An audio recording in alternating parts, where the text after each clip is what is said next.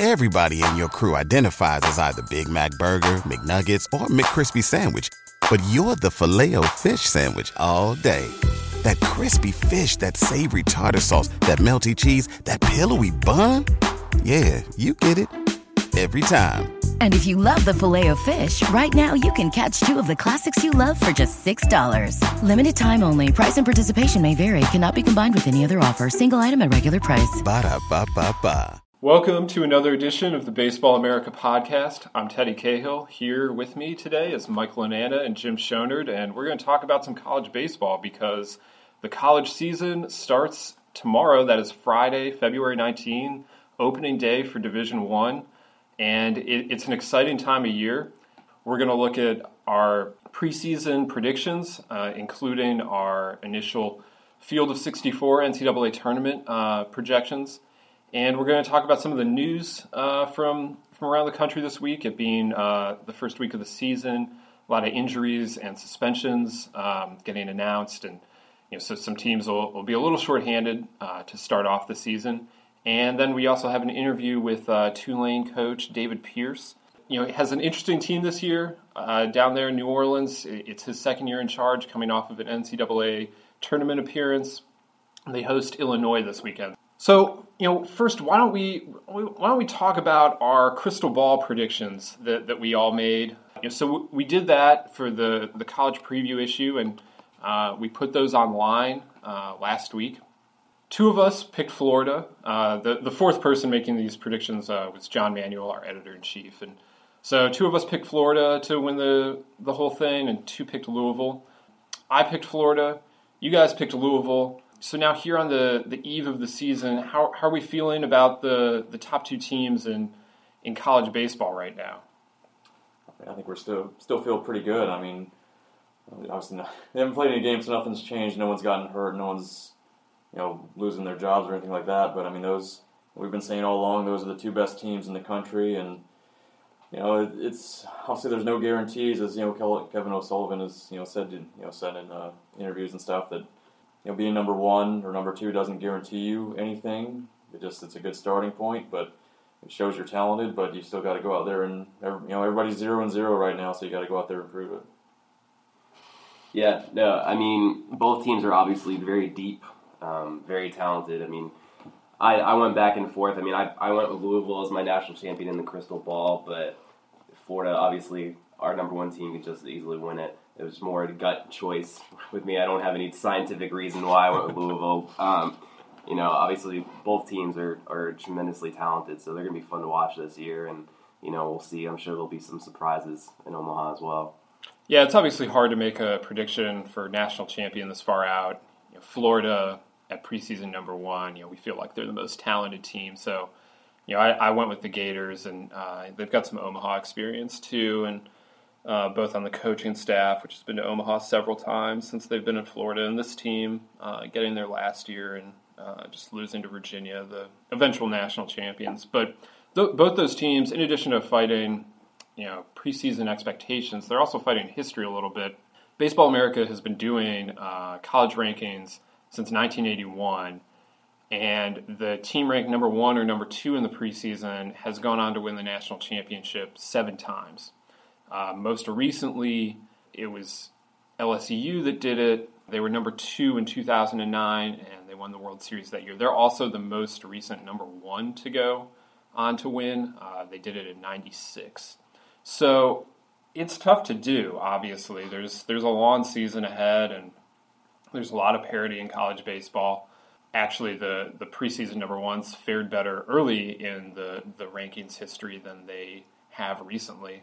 Uh, and I think that's a reflection not of Baseball America getting worse at picking preseason number ones, but uh, just of college baseball's increased parity around the country and just how difficult it is to win in Omaha.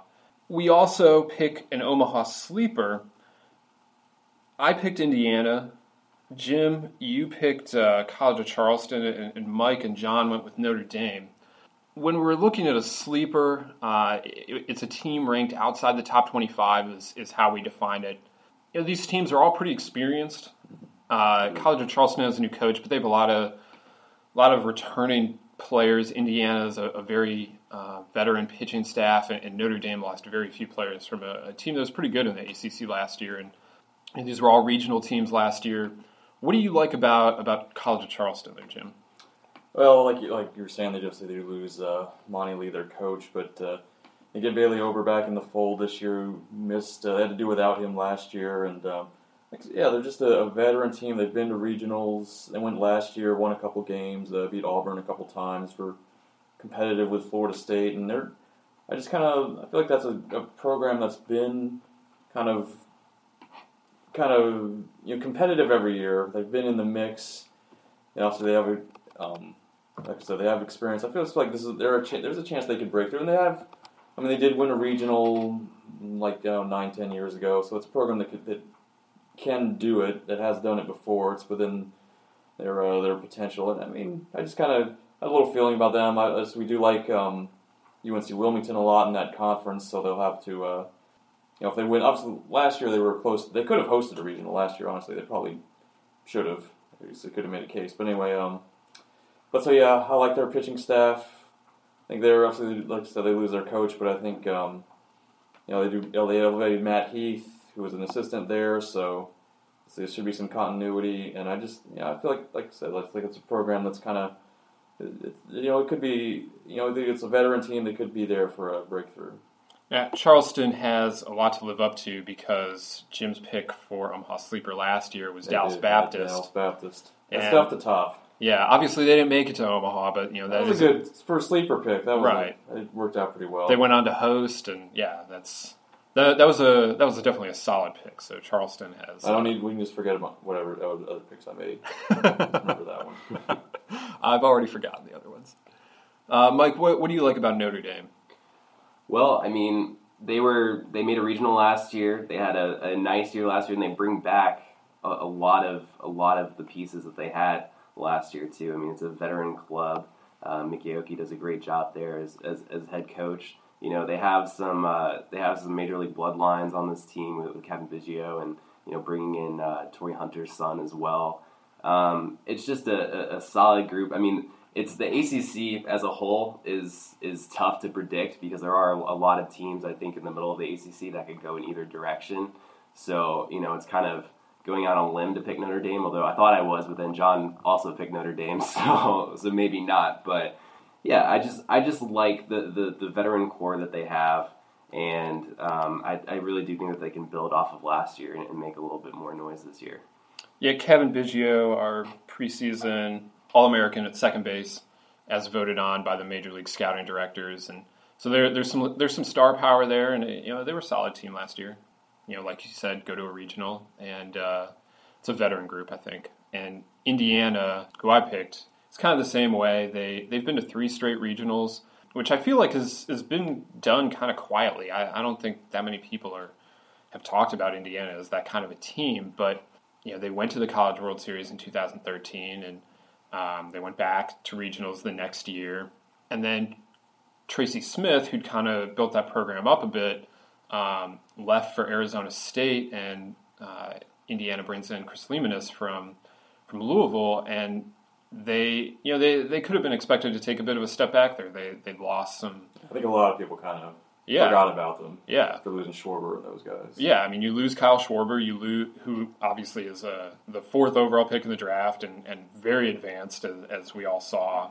over this last year, and and you lose the coach that had been there for, for several years and, and had built that program, and you know you're you're hiring a first time coach, but they didn't last year. You know they uh, they were very competitive in a, in a tough Big Ten, and, and they get back to regionals, and you know they did pretty well for themselves in regionals. They they didn't win a regional, but you know they um, they acquitted themselves well, and uh, the pitching staff this year is really old. Uh, there are a lot of seniors or, or fourth year juniors there, and they have some they have some exciting talent in the lineup. Uh, sophomores Logan Logan Sowers and Isaiah Pasteur have a lot of tools, and um, they didn't have the most consistent freshman years. But if they can make that jump as sophomores to, to become consistent performers, you know, I I think the Hoosiers have uh, have the potential to, to get back to Omaha. And it seems to me like a lot of times the the kind of out of nowhere team in Omaha is a northern team. you know, whether it's Kent State or Stony Brook or, or Indiana, or you know, the the surprise last year was Illinois. Obviously, they they lose in supers, they don't make it there, but you know, the fact that they were in the top five in the polls last year and you know, a national seed, win 50 games, that was that was not expected. No. So it, it seems to me like it's the northern teams that, that are most equipped to to surprise, or it's the, the mid major southern teams like uh, like College of Charleston or DBU last year. So it, will be interesting to watch um, who comes out of um, you know not not necessarily out of nowhere, but but who who comes from from a little bit further off the radar this season to to make a run and you know, if it ends up in Omaha, or, or even if it's just a, a matter of, of getting a, a good seed or, or, a national seed in the in the NCAA tournament. And then for, for Player of the Year, uh, I went with uh, Nick Senzel. Uh, John went with Corey Ray. Uh, Jim, you went with Zach Collins, and, Mike, you went with J.J. Schwarz, a couple of uh, catchers from the state of Florida with a lot of power. The only sophomore on that group or underclassman is is Schwarz. Everyone else there is a junior you know, when you, when you look at those guys, uh, especially the draftable guys, the, those are those are all guys that, that are probably going to be picked in the first round, especially if they perform. Um, you know, Zach Collins has some questions to answer about catching, but Jim, obviously, the power is, is yeah, probably I mean, what's driving that pick for you. Yeah, I mean, there's certainly. I mean, uh, the defense was something I thought about. I mean, if he's if he has a rough time, if he has a rough go of it back there, then yeah, it'd be tough to pick him. But um, also, you expect him to have a huge year with the bat, and I mean, he's going to be obviously he is going to be taking on more of the load this year with uh, Garrett Kennedy gone. So if he holds up, and if that team is, I'm sure we'll we'll talk a little about a lot of goings on at Miami that we'll probably get to uh, more. But you know, he's going to be in the middle of any of everything, and if that team lives up to what its potential is, then he's going to be a huge part of it. And I, that's kind of that's kind of where I was where I was thinking there. Do you think he hits more home runs than Schwarz? Uh, well, obviously I do since I picked him. So And so, Mike, you you I guess are, are saying Schwarz will hit more home runs. That he hit what was it, 18 last yeah, year, and Collins hit 15. Yeah, well, you know, I don't know. We'll, we'll, we'll see about the home runs, but I mean, you, you look at his freshman year, and I have his stats in front of me. I mean, 332, 18 home runs, you know, 73 RBIs as a freshman you know, on a stacked Florida team. And now, you know, they, they lose a couple pieces. Now, I mean, he's the he's the guy, you know, in the middle of the order, the run production there. Obviously, it's going to be tough to improve on, on last year, but I, you know, I like his chances of having a, a similar season. And you know, if not for uh, you know, if not for Andrew Benintendi last year, you know, he could have been you know, up there as a Player of the Year candidate. Yeah, and um, he was not freshman of the year, but he easily could have been that as well. Brandon right. McKay was obviously freshman of the year, but um, yeah, the, those guys were uh, were incredible as freshmen, and, and they're all contenders, I think, this year for, for Player of the Year. In addition to the guys that we mentioned, you know, I, I go with uh, Senzel and at Tennessee, and you know, he really broke out last year um, and continued that in the Cape, where he kind of established himself as as one of the, the top hitters in. Uh, in college baseball. And you know, there were there were a lot of players that, that I think we all considered. You know, Corey Ray at Louisville certainly, and I like Nick Banks at uh, Texas A and M as well. And uh, but but Senzel is is just a he's just a, such a consistent hitter, and if he's able to tap into the power that um, that he has and, and, that he shows in batting practice, but hasn't necessarily done a ton of in games, then I think that's a guy that you know, is going to jump up. He can't jump up draft boards all that much because he's so high already, but um, that, that is really going to be uh, in, in, the definitely in the mix to be the first college position player taken in, in the draft and, and, potentially be a player of the year type. We we also talk about preseason pitchers of the year. Uh, we don't give this award at the end of the year. They have to they have to compete with all of the position players for for our um, Baseball America College Player of the Year, but you guys both went with Mike Shawaryn at Maryland. He's Maryland's all-time wins leader already. He holds like their career or their season, single season strikeouts record, and uh, he was a horse for them last year, and, and, and really a driving force between back-to-back regional teams for Maryland. So it's not hard to see why you guys would would, no, I mean, would turn he, to that guy. He, I mean, he really was their only reliable starter last year, and he had to shoulder a big load. but he's a I mean he's a big physical guy. He's got a big fastball. I mean he's he, I mean he's fun to watch. It's fun to watch him pitch, and you know, and yeah, I mean obviously I've been a fan of his ever since I saw him as a freshman go down and beat South Carolina in Columbia in a regional when they hadn't lost a home NCAA game in 12 years or whatever it was. So that was kind of that's kind of where I, uh, as our listeners will remember, how big a believer I was in the Terps was last year. That was kind of where that began. But yeah, I mean, so that, and that was kind of where I was introduced to Mike Shawaryn. But yeah, I mean, he's he's fun to watch. He's obviously he's a very talented arm, and yeah, I mean, obviously Maryland. He's getting, they're going to be counting on him again. I mean, I think they do have some young guys they like in that rotation, but it's, he's still he is the ace of that team. And if they're going to go to regionals again, he's going to be. And if it's, there's definitely going to be more on that pitching staff because of all the hitters they lost. Obviously, they have young guys they like, but um, they lose a lot of the kind of the heart and soul of that lineup. Um, you know, Kevin Martir, Lamont Wade, Brandon Lowe, all those guys are gone. So Shawaryn is the biggest name left from those two super regional teams, and he's I think he's, he's if he's if they're going to be good, he's going to have a huge he's going to have to have a huge year for them.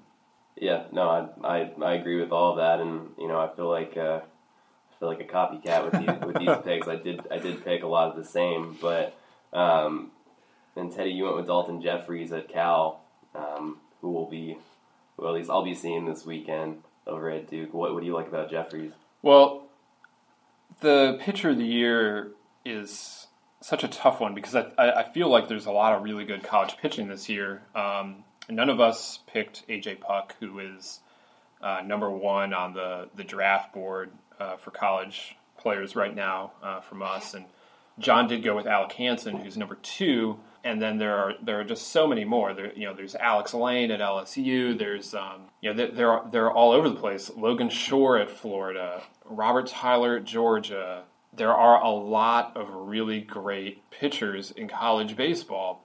But the thing about Don Jefferies is that he, you know, he doesn't get the same draft buzz as those guys because he, he is smaller. You know, Shawaryn's this this big hulking, um, you know, presence on the mound, and you know, a lot of the other guys that I mentioned are, are very much prototypical big league pitcher bodies, and Daulton Jefferies is is much. Uh, he's only about six feet tall, and you know, so he, he just doesn't fit, you know, the the the mold of what guys are, are necessarily looking uh, looking for.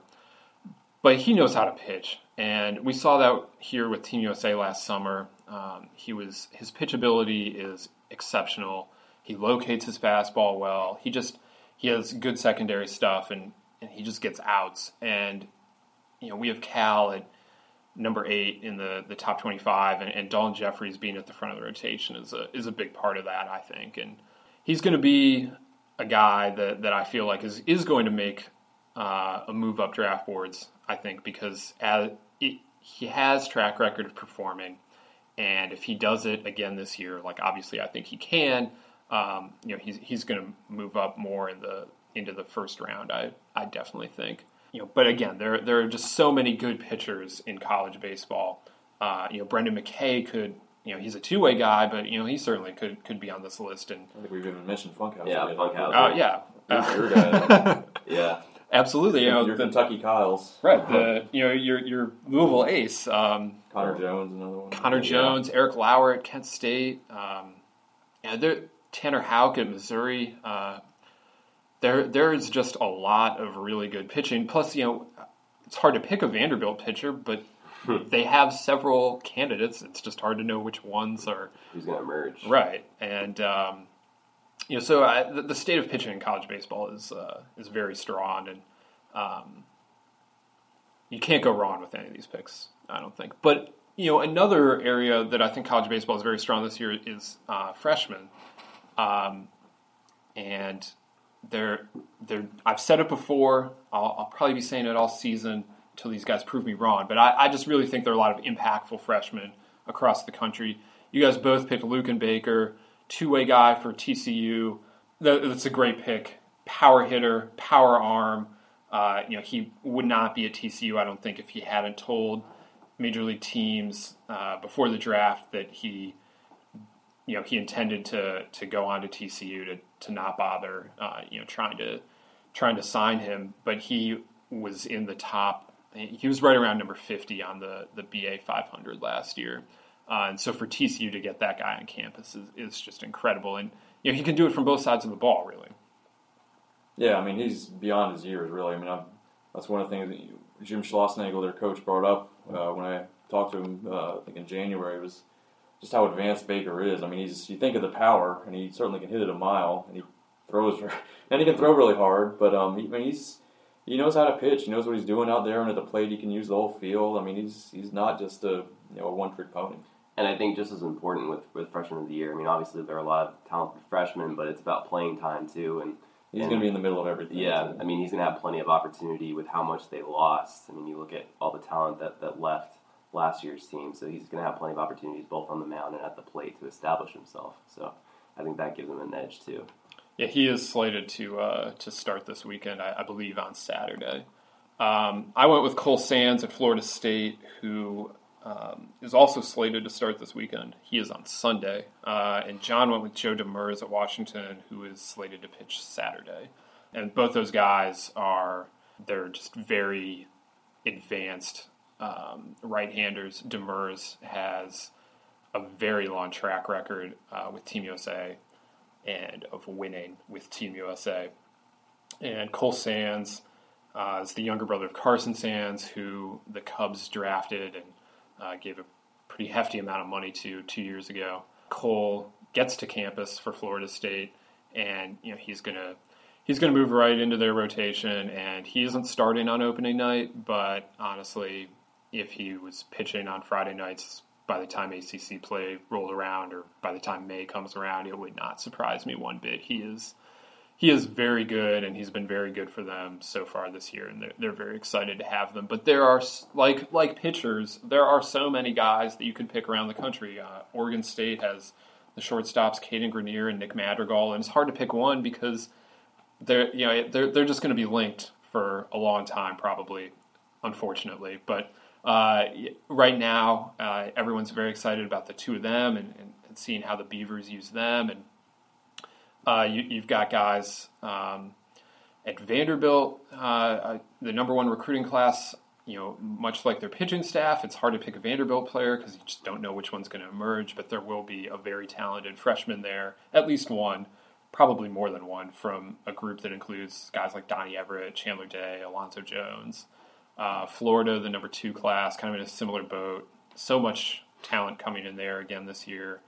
Uh, John India going to play second base for them right away, and Jackson Kowar and Brady Singer are going to be pitching important innings out of the bullpen probably, and you know I, I could keep going. There, it just around the country there is there is talent and uh, in, in, this freshman class, so it'll be exciting to see which ones of them uh, emerge this year. And then we we have our projected field of 64. Jim, you kind of lead this up, uh, putting this together for the hosts and, and for the uh, national seeds, we just took our poll. Yeah, I pretty much just went by that for, for the time being. Yeah. And then you put in the um, the conference champions, the the auto bids. But when you look at the the picks that you that we had to make there, then of the the um, at large bids that that aren't in the top twenty five, who there did did you kind of struggle with? Like, are they in? Are they out? Like, and then who's on the bubble for you for you right now? Well, the, the, teams that it came right down to the end were um, Clemson and South Carolina, the two uh, Palmetto rivals, and you know, also we gave uh, the edge to South Carolina. They're the, uh, last team in, and I mean it was it was close. I think we were kind of we're waiting to just kind of waiting to see how Clemson develops after they get the new coaching staff and kind of just kind of see how that roster comes together. But and we we do like South Carolina's talent. I mean they probably I mean they underachieved last year. They should have been better, but um, and so we'll see what they we'll see what they do. Um, a couple of things that stood out. I mean, we have Winthrop as a second team in from the Big South. Uh, we like them. Uh, UC we have UC Irvine getting in. Um, I really like that team. He has Keston Hiura. I think that's how you say. The uh, obviously had a great freshman year for them. They look like a pretty solid group. Um, then we have Texas back in from the Big Twelve. Only only other non top twenty five team from the uh, Big Twelve. Um, but they should be they should be solid again. They should be back in the mix. Um, kind of North Carolina was another one. Um, we have them getting back in. They missed last year. Uh, it's that's a lot. they have got questions to answer certainly on the offensive end, but we like their their one-two punch with uh, Bukauskas and Zach Gallen. So kind of give them the benefit of the doubt that they can get in. But um, that's they'll be interesting to follow. Uh, I think a few others that stood out. I think Um, South is interesting. South Florida was another one that was kind of on the bubble. Yeah, they uh, they lost a lot from last year, but they bring in a, a really strong recruiting class, um, and you know they it was kind of a surprise last year that they made the tournament. yeah, they were kind of ahead of schedule. Yeah, Like, that was Mark Kingston's first year there, and um, you know so uh, it'll, it'll be interesting to see them coming out of the AAC and, and the AAC in general. Uh, you have Yeah. what three teams in it was there? four last year. I think we have three right now. Yeah, Houston, Tulane, and South Florida, but. Um, I know UConn's pretty UConn Yeah. should be solid. Anthony Kay is back there. That's a good coaching staff. Um, East Carolina, they kind of lost a good bit from last year, but I mean that's obviously they had a great first year under um, under Cliff Godwin there. So they, I mean, I think that's a program that's on the right track. Um, trying to think of. Uh, It's a, it's a strong conference. I think It is. It'll be good again. people- Yeah. also, we do have. uh, We touched on Maryland. We've got them in again. Um, despite the loss in Saltnet uh, on the offensive end, we like their talent, and they have Mike Shawaryn. So yeah three have, a, they have a chance every week. Yeah, three from the Big Ten again, Yeah. with uh, Indiana being the other one. yeah um, and Michigan, of course. right and Iowa is kind of like the Iowa was fourth team the, there the yeah fourth team in the running there. yeah um, that's a that's a good team getting Tyler Peyton back for his senior year is going to be Certainly big. could see them making it. Yeah, they uh, they have some questions to answer. They start this weekend at DBU, uh, so that that'll be a, a very interesting series to follow. And uh, we mentioned Jo- uh, Joe Demers of you know John's uh, freshman of the year pick. We have UW in the field as a three seed, kind of one of the last. Uh, them and Arizona State kind of being the other two uh, Pac-12 teams in there. And ASU will be interesting. So they kind of they, Tracy Smith's second year. They've kind of got some holes to fill, but do have Colby Woodman Woodmansee, Wood, Woodmansee. That's if I can say it, but uh, obviously he's kind of the centerpiece there. But you know, that's kind of, that was kind of a pick where, I mean, there are questions, but we believe in that staff. We think they'll they'll figure out enough to get in. They um, are definitely embracing the the chance to be uh, an underdog this year. I think Yeah. Arizona State. It's a new role for them. yeah, they're they're not ranked in the top twenty five, and it's one of the few times, like I think it's happened three times in Baseball America rankings history that they're not a preseason top twenty five team. So th- this is different for Arizona State, but I think uh, they have young talent. Uh, they have um, they have some solid returning pieces, and, and it's a good staff. So they'll be they will be interesting to watch. Mm-hmm. Um, yeah, Southern Miss, another team from two from Conference USA. I think with them and uh, them and Rice. But I mean, I like I like Southern Miss. Uh, they probably just missed out last year, but um, also they've been a consistent program. They just haven't really broken through in a few years. But I like some of their pieces coming back. So I mean, certainly FAU will be good as well. I mean, FAU. I don't have them in right now because they did. Um, I think they do have to replace a good bit on the pitching staff, if I remember right. But um, I mean, they'll be in the mix. So Conference USA could be. I mean, that's usually a that's you can do that's often a three bid league. It could be again. I think we've got it at two right now, but um, so the CAA could be two bid league with uh, Wilmington, College of Charleston, who we've talked about. Uh, that's I mean, that, those are kind of the main things that stood out. So I think we had I think nine SEC teams, if I remember right. I think it's It ten. was ten. Yeah. Um, that's the, that was the most. ACC was next, um, then Pac-12. So, but yeah, I mean that's it, it's certainly you know, right now. It's all projecting. It's all who we think will be good. Obviously, we'll be doing these. Um, we'll be doing these field of 64 every week this year. Which the first three weeks, you know, I'm sure people will be like, "What are you guys doing?" But we're going to do it. um, but so obviously that'll evolve from becoming right now it's all just projecting who we think will be good. Obviously, over the course of the year, it evolves to more looking at the RPIs and all that, all the numbers and all that stuff. But uh, yeah, so but right now these are we these are the teams we like, and so yeah, but. Uh, say it'll be an evolving process. It'll be it'll be different this year doing it doing it every week, but it'll be it'll be fun. Yeah, definitely looking forward to that. Um, you know, and we're looking forward to, to the NCAA tournament. I know it's a long way away, and we're just looking forward to baseball. But you know, you, you look at some of these matchups, and uh, you know, it's you know they're, they're exciting possibilities. You know, I try to have some fun with it. yeah, I, I like the Nashville region. You know, we got Vanderbilt, College of Charleston, UNC, and Alabama State. You know, that's a that's a good uh, that's a good regional. Make that happen, NCAA committee. I wish they would listen to me. They should. Uh, maybe maybe some year. You can go over to Weekend Preview uh, at baseballamerica.com and, and check out all the, the storylines for um, for this weekend and, and, find out where all the top 25 schools are playing.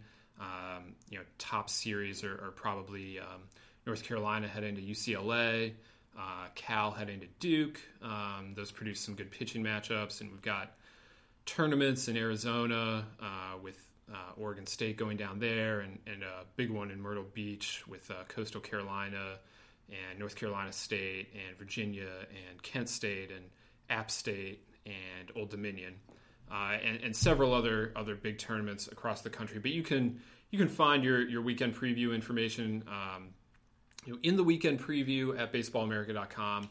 You know, we're going to talk about some storylines uh, that have been in the news this week uh, there, there's just been a lot of news because of suspensions and injuries, and Miami, preseason number six Miami, uh, maybe has been hardest hit of, of any team, it seems like, or, or, just maybe making the most news. And Mike, I know you've been following that. You know, what, what do you think of? Um, you know, they've they've lost uh, their starting shortstop due to suspension. They kicked a couple players, you know, off the team completely. And um, you know, what, what do you what do you make of what's going on down in Miami right now? Obviously it's not the kind of news that you want.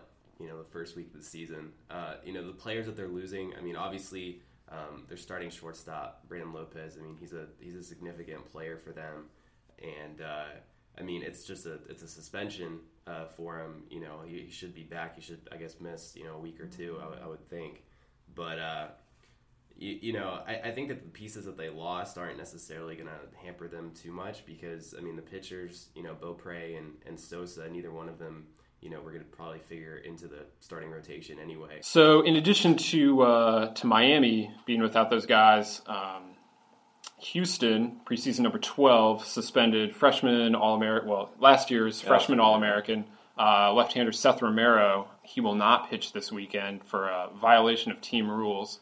And I, at this point, it's a little bit of an indefinite suspension. Not quite sure when he's expected to be back. He was supposed to fill in behind Andrew Lantrip and give them a you know a, what would have been or will be eventually a, a very good one-two punch at the top of that rotation. But they're going to have to be without him for a little while now. And uh, I mean, they have the Houston College Classic next, or it's called something else now, but they have that next week. So if he's out for that, that would be I mean, that would be uh, notable. Yeah, if absolutely. They have to go without him for that because they obviously would play in tough competition there.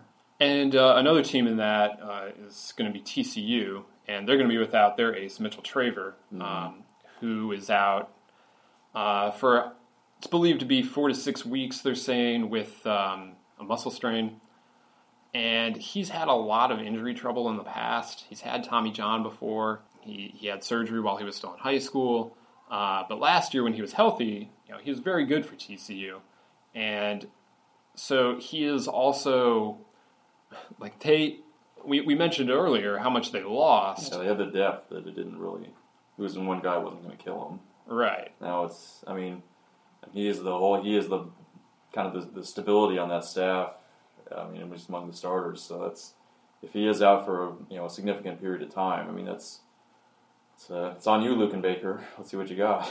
Yeah, they had four guys that, that really started by far the bulk of their games last year, yeah. and, and uh, three of them are gone playing yeah. a pro ball now. And so it, it, was they're expecting Traver to, to solidify Friday nights. Exactly. Yeah. I mean, at Preston Morrison and all those guys. I mean, they're it was like it was a luxury teams don't generally have to have that much experience and to have four guys in a weekend rotation that could be you know one ones or twos on most teams, and they had you know one of them starting midweek games and stuff like that. So it's it's definitely a, I mean there's still talent there with the recruits they got, and but it's it's going to be a different, uh, especially without Traver now. It's going to be a challenge. Yeah. That's uh, maybe a topic for more next week, uh, the Houston College Classic. Exactly. But if, if they're out, if Romero and, and Traver are both going to miss that event, that's that's unfortunate because it's a loss for that event too. Because yeah. that does look like very very very attractive uh, tournament. Yeah, absolutely, and um, you know it's a, it's a TV event too. MLB Network broadcasts some of those games, and um, you know, so that, that, that's just kind of an, an, unfortunate start to the season for them. And you know, we also have uh, some injuries at, at, UCLA that that they're dealing with. Uh, catcher Darrell Miller Jr. is out for the year, and they really don't have a whole lot of depth behind him either because uh, Michael Benson uh, was part of their big recruiting class this year. Uh, he was supposed to be a freshman, but he's never going to play for UCLA. He transferred uh, in the fall to a junior college, uh, and that really left UCLA with converted infielder, the a freshman converted infielder Hirabayashi, um, who's really only been catching since October, and a redshirt freshman and their bullpen catcher. So they're going to have to piece that together a little bit, but they. Um, John Savage feels pretty good about where Hirabayashi's at and, and how far he's come, and uh, but it, will be interesting to watch that. And now they're also uh, down there starting shortstop for uh, the first couple weeks. Uh, Nick Valaika. It is another team with a tough early schedule. Yeah. Carolina and then the Dodger Town Classic, too. Wait, it's uh, Carolina, and then they play Cal Poly, mm. which no is a pushover. Yeah, always a tough team out there. And then, yeah, the Dodger Town and um, UCLA, it looks like is going to have to. So the Dodger Dodger Classic this year is uh, UCLA, USC, Mississippi State, and Oklahoma. And the way the schedule works, it looks like UCLA is going to get uh, Dakota Hudson, who is Mississippi State's Friday night starter, and you know made a huge jump on the Cape and looks like a potential first rounder. And then Oklahoma is starting Alec Hansen on Saturdays this year because of uh, just the way their rotation works out. And UCLA gets Oklahoma on Saturday. So they're gonna they're gonna have a tough one. Um, Valaika may be back for that. Uh, he may not be. Uh, that's that's iffy. But yeah, there is no let up in, in UCLA's schedule right at the at the start of the season or, or the whole year because obviously the Pac-12 is so. um, that that's no, no, picnic. Yeah, you earned that national seed this year, UCLA. Yeah, so uh, there there's some teams that are that are hurting out there, and obviously there there are a lot more uh, injuries and, and, suspensions for, for various teams, uh, and, and, injuries are part of the game, and um, you know, unfortunately, suspensions are too. That's that's just the way baseball is, and uh, everybody's going to deal with them at some point. Right. So, you know, I, I, don't think any of these teams are looking for excuses or, or for anyone to feel sorry for them, but um, it, it is going to be a little different than maybe they they'd drawn it up on paper. Yeah, so, Jim, what what now are you looking forward to most about this this opening weekend? Uh, well, I'll be down in Wilmington, uh, seeing UNCW, um, St. John's, Richmond, and Western Carolina. So, so yeah, of those four, Wilmington's the only one we have as a regional team, but St. John's is probably the either them or it's gonna be them neck and neck with uh, Creighton in the uh, Big East. So, be curious to see them. Um, so those are the two kind of main attractions. Uh, Western Carolina had a down year last year, but they're generally a good program. Uh, Richmond's kind of a you know, obviously a you know a good team in the A10. I think they should have, probably have a decent uh, decent group. So that'll be a good tournament. Um, I am looking forward. Wilmington's got obviously they're kind of the headliner, like I said, but they've got some. Uh, they've got to replace a couple of starters, um, but they do have Ryan Foster back, a starter. Uh, they're a Friday guy, so that's big for them. And they um, talked to Mark Scalf, their head coach, yesterday. He really likes their lineup. Thinks they obviously they were a good offensive team last year, and lost a couple guys, but even with that, he thinks they could be deeper uh, this year. Um, a very, this is a very just they don't really have that one guy that's like a 15 homer guy that you know that kind of star, but they have you know it's a very, you know it's a very deep group, and that's a kind of like that's a good program. They were in regionals last year. They were a two seed uh, in Baton Rouge, and that's I mean they certainly uh, they could be that again, and they're it's you know them and like I was talking about with College of Charleston. Those two teams are the kind of two headliners in the uh, the CAA there. Yeah, and uh, Richmond even in the the A10, that's a competitive league typically. It'll be a good tournament. It's, yeah, it's kind of a little under the radar because there's no top 25 teams, but it's a good it's a good four teams. Yeah, uh, I'm headed. And there's not much to see around here. Honestly. Yeah, there. Other, uh, than, other than Duke well, and Cal, who will have plenty of. It's a pretty out. decent weekend overall, but I think you picked out a good one. Uh, yeah, there. Like Jim just said, there. Will, Baseball America will be uh, will be heavy at the uh, Duke Cal series. Uh, that Friday night game is Daulton Jefferies, Bailey Clark, and there are going to be a lot of scouts coming in for that one. We know. Um, you know, so you can you can check out coverage of that over at BaseballAmerica.com as well and I will be uh, headed to Myrtle Beach um, for their tournament. Um, like I mentioned earlier, um, Coastal, Virginia, NC State, all ranked. Uh, Kent State project we were projecting as the the MAC favorite, and Friday brings us Virginia, Kent State, which will be a matchup of two preseason All American pitchers and Connor Jones and Eric Lauer. And there, if scouts aren't at the uh, the Bailey Clark Daulton Jefferies one. There are going to be a lot um, at the at the Jones Lauer showdown. So I'm looking forward to that, and I'm also uh, going to head down to Charleston on Saturday, um, catch Nebraska in College of Charleston. So that'll be a good one, and, and, then go back to Myrtle for the culmination of their tournament there on, on Sunday. So it's an exciting first weekend of college baseball. It's just good to have baseball, any baseball back, but know the fact that we have uh, all this good college baseball that that we're all going to be able to check out is um, is fantastic. Now, as we head into the weekend, you know, remember to, to check out baseballamerica.com for all your all your coverage. And as mentioned before, we've got the my interview with Tulane head coach David Pierce. They're taking on Illinois. That's going to be another uh, event where scouts are at. Cody Sedlock, uh, Illinois' Friday night starter, has uh, had an exciting summer on the Cape, and Tulane has two very good draft prospects in, in catcher Jake Rogers and, and shortstop Stephen Alemais. And Illinois has got a good catcher shortstop combination themselves in uh, Goldstein and Walton. So Tulane, Illinois, kind of under the radar, a little bit like the Wilmington uh, tournament, and you know it, it, that's going to be exciting. We're going to have all um, all the coverage uh, uh, around the country on BaseballAmerica.com this weekend. But first, um, my interview here with Tulane head coach David Pierce. Welcome, Coach Pierce, to the Baseball America podcast. Thanks for joining us today to talk some Tulane baseball. And I appreciate you taking the time to call and, and ask about our team. I really do.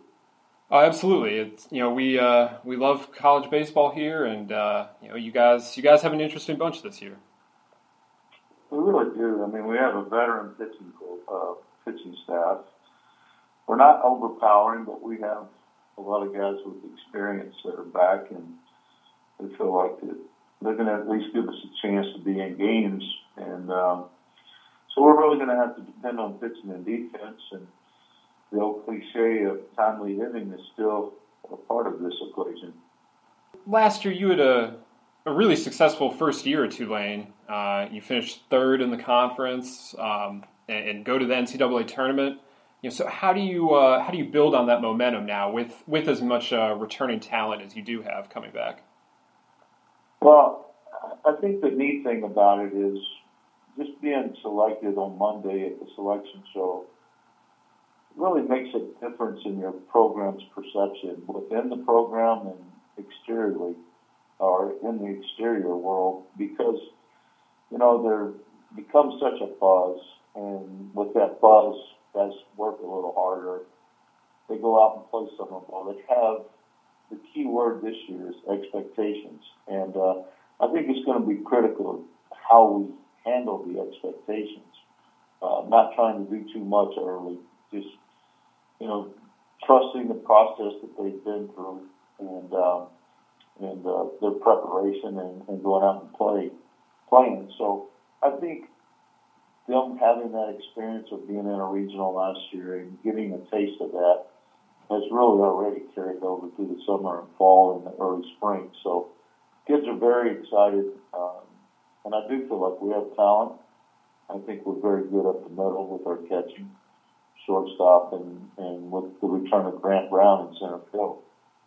Yeah, I mean the with Jake Rogers, uh, their catcher, and Stephen Alemais at shortstop, uh, especially. You know, what did those two guys going into their junior year kind of have some some draft buzz around them? What did they have to do, you know, to to play through that and, and, and still be successful for on the field for you guys? Well, I truly believe that both of them are two of the best players in the country in their respective positions. I mean, Jake Rogers is one of the best catch and throw catchers I've ever had, and that includes some really great catchers at Rice. And Stephen Alemais has all the tools to stay professionally at shortstop, but also to, you know, to make a lot of plays for us just has great first step, great instincts, and uh, it, it's a comfort when you know going into a season that you're very good behind the plate and that shortstop. Uh, I think for the two of them, they need to just trust themselves and not get too caught up into the, you know, the buzz about the pro draft because they truly want to win for this team and they truly want to see us do well. So I think they're handling it great. Uh, they have great attitudes, and I think that they're handling that spotlight very well. Jake Rogers, uh, you know, was uh, out on the Cape over the summer, and, and, and, people were excited about the way he was he was catching there. But uh, you know, offense has has been a you know he, he hasn't quite stood out as much offensively. You know, either Tulane or, or over the summer. What uh what do you feel like his offensive potential is, and, and where where do you think he can make uh, some improvements uh, to to help you guys this year? Well, well, first of all, you know, Jake hit, he always hit over 400 in high school. And as a freshman, he had to play every day. He was the best. And because of that, I think he got a little bit frustrated, and I think he got he lost some confidence as an offensive player. At the same time, the bat was changing, uh, the ball had changed, and so there was some, or the ball had remained the same. Uh, so there was some issues with him having success and a lot of pressure early on. He went out this past summer and hit 270 in a pitcher's league in the Cape. So um, all we've seen from Jake is uh, progression all through the fall, and he's got a chance to hit anywhere in the probably in the two home to five, six, seven for us. So I think he's going to be a very productive offensive player for us this year. He doesn't strike out. He doesn't swing and miss. Um, so as he improves his plate discipline, I think you'll also see his average and his offensive numbers improve. And then what about Alemais? Where where do you um, where do you see him improving as uh, as the season goes on? Well, he hit in the leadoff for us all last year and did a great job. He's the only player we had to hit over 300. he's going to stay in that leadoff spot. Most likely, he could go to the three, but he's probably going to stay in the leadoff spot. Um, I just would like to see him continue to, again, the same as what I said with Jake, is just to understand, understand the strike zone and, and be ready to hit what he can handle.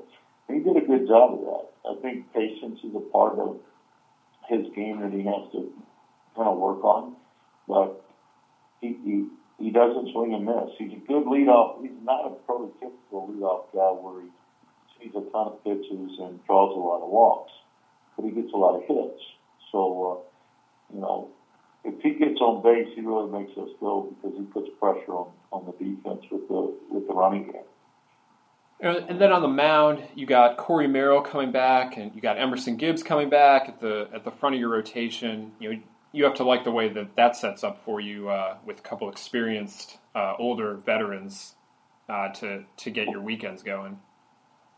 There's no doubt. I mean, if you look at Corey Merrill, he's a he's a guy that's been in the Friday night slot for two years. To me, in my opinion, the two most critical spots on our staff is the Friday night spot and who finishes the game, and those are probably the two toughest things for players to do. Uh, Corey is going to remain in the Friday night. And then you had Alex Massey, who had a solid year last year, that will probably stay in the Saturday. And Emerson Gibbs is a great Sunday starter. Um, the key for those guys to continue to pound the strike zone. And they have to pitch. I mean, Alex will go up to 94, but really we're going to pitch 87 to 92, 91, uh, and have the ability to throw the breaking ball and the changeup. So all three of those kids understand that and have experience doing it versus D1 competition. So they look experienced up to this point, and hopefully that continues when we start play, playing opponents. Well, you know, last year uh, the American, uh, as a baseball conference, really took a step forward. Finished third in the RPI, uh, get four teams into the NCAA tournament. What is it about the league um, that makes it so so good for baseball? Wow, that's a great question because you're you're really you're right on. I mean, we have a very good league and a very tough league. I think the players in our league, one, are seem very hungry, and the players in our league are uh, much more talented than most people would imagine, not being in a Power Five. But we have some very solid arms. Um, you have the Kay kid from Connecticut, the Romero and Lantrip from Houston, uh, the Fentrop from UCF. And I think what you're seeing is, is the, the ins- insertion of, I guess, seven of the eight coaches are within now going into two to three years. And, and you have all the coaches returning. So there's definitely some unity within programs. And, and these are not just returning coaches, these are great coaches. So people are getting the max out of their players. And uh, our league plays very hard. And uh, there's no, no easy games throughout the schedule. Do you think some of the players have a bit of a chip on their shoulder that you know we didn't we didn't get to go to a, a BCS or, or, a Power Five league that that we're at the American, but you know, and so people might overlook us a little bit. I, I truly think that we have a, a reputation of being a great baseball league, so I think guys are choosing these schools. Um, in the Northeast, I think players are choosing UConn. Uh, in Florida, I think they're choosing Mark Kingston and, and Terry Rooney and their programs. Uh, so I, I want all the players. I, I would think every player has some chip on on his shoulder, but I really believe that our players are choosing to go to these schools because they're great baseball programs. Well, opening weekend, uh, you know, you bring in Illinois, and uh, you get to start this whole season again. And you know, Illinois obviously was a really good team last year. You know, Big Ten champions and, and super regional team and everything. Some of those key pieces are gone, but it still looks like it's a pretty solid team. What are you expecting uh, from opening weekend? Well, I agree with you. I think they're a very solid team, and I think when you play in a super regional, that carries over to the next year um, with the returning players of the expectations of winning and um, with that experience of playing at those levels. And the learning curve speeds up because uh, the returning players understand it, the new players jump on board a lot quicker. So they're going to be one of the toughest opponents in the country for an opening weekend. Uh, it looks like they'll move Sedlock to the Friday night, and uh, he's got a big arm and he knows how to pitch with experience. I return their shortstop, and I believe their catcher, and those are also critical positions. So it's going to be a, a really tough opening weekend for us, as well as the rest of our schedule. Yeah, it's definitely a tough schedule you've got there. You know, is um, is that a philosophy you're, you're hoping to continue to, to get you ready for, for conference play and and for uh, the hopefully an NCAA tournament? I love playing great teams. I love the competition against the best teams, and uh, there's a strategy within it, and within the strategy, you want to make sure that you have a good balance. But with the balance, you want to make sure that um, you're playing schools that have a history of having a solid RPI. That, that positions you. It positions you to have an opportunity for that at large. Now, I also have to ask you. Um, your your brother-in-law Gary Kubiak just won a Super Bowl uh, as the the Broncos coach. Does that add any pressure to you? Any family pressure there to uh, to get a championship of your own? uh, uh, no, I think we put enough pressure on ourselves. We're under pressure 12 months a year in my family. Were you able to uh, to go to the Super Bowl? I was, and it was an absolutely incredible day and, and weekend. And I'm very thrilled for the Denver Broncos and especially Coach Kubiak. Well deserving. And uh, when you look at that and you look at the, the big contracts in today's professional sports and you look at a team like the Denver Broncos that were truly the ultimate team, it's really exciting to watch. But you can, it's really exciting to watch that on an NFL level so you know it can be done with our team you know, now we're we're just a few days away from opening day. What is the um, you know what, what's the the final message you're trying to give to your players over the you know b- before that that opening weekend? Um, what, what do you want them to, to be thinking about? Well, I think what happens early in the spring is guys go in and out of slumps and they get into their head a little bit more than they need to as they prepare for opening day. So uh, I think the, the biggest message is to clear your mind and uh, understand the ups and downs and the grind of a full season. Just to be prepared every day, go out and play for each other. All right. Well, I really appreciate it. You know, there's a, I think there's a lot to, a lot of interesting stuff going around uh, with the team, and it'll be one that we're, we're interested in watching the rest of the season. Well, we appreciate the pub and uh, the hard work you guys do, and thanks for everything for calling. Well, thank you very much, Coach. Okay, Teddy. See you. That'll do it for today's Baseball America College Podcast. Thank you to Coach David Pierce from Tulane for joining us. Thank you to Jim Shonerd and Mike Lananna for joining me here uh, in studio. And remember, throughout the weekend, to check out baseballamerica.com. We'll have all the coverage of the college action across the country. And you know, throughout the, the season, baseballamerica.com is is your uh, your stop for, for college baseball coverage. Our rankings, uh, you know, like Jim mentioned, the the field of 64s every week, features, plenty of great stuff over at baseballamerica.com. So just remember to, to check that out, and you know, we'll be back on Monday to talk about the first weekend and all the all the goings on that there were around the country, and we'll have a new poll to talk about as well.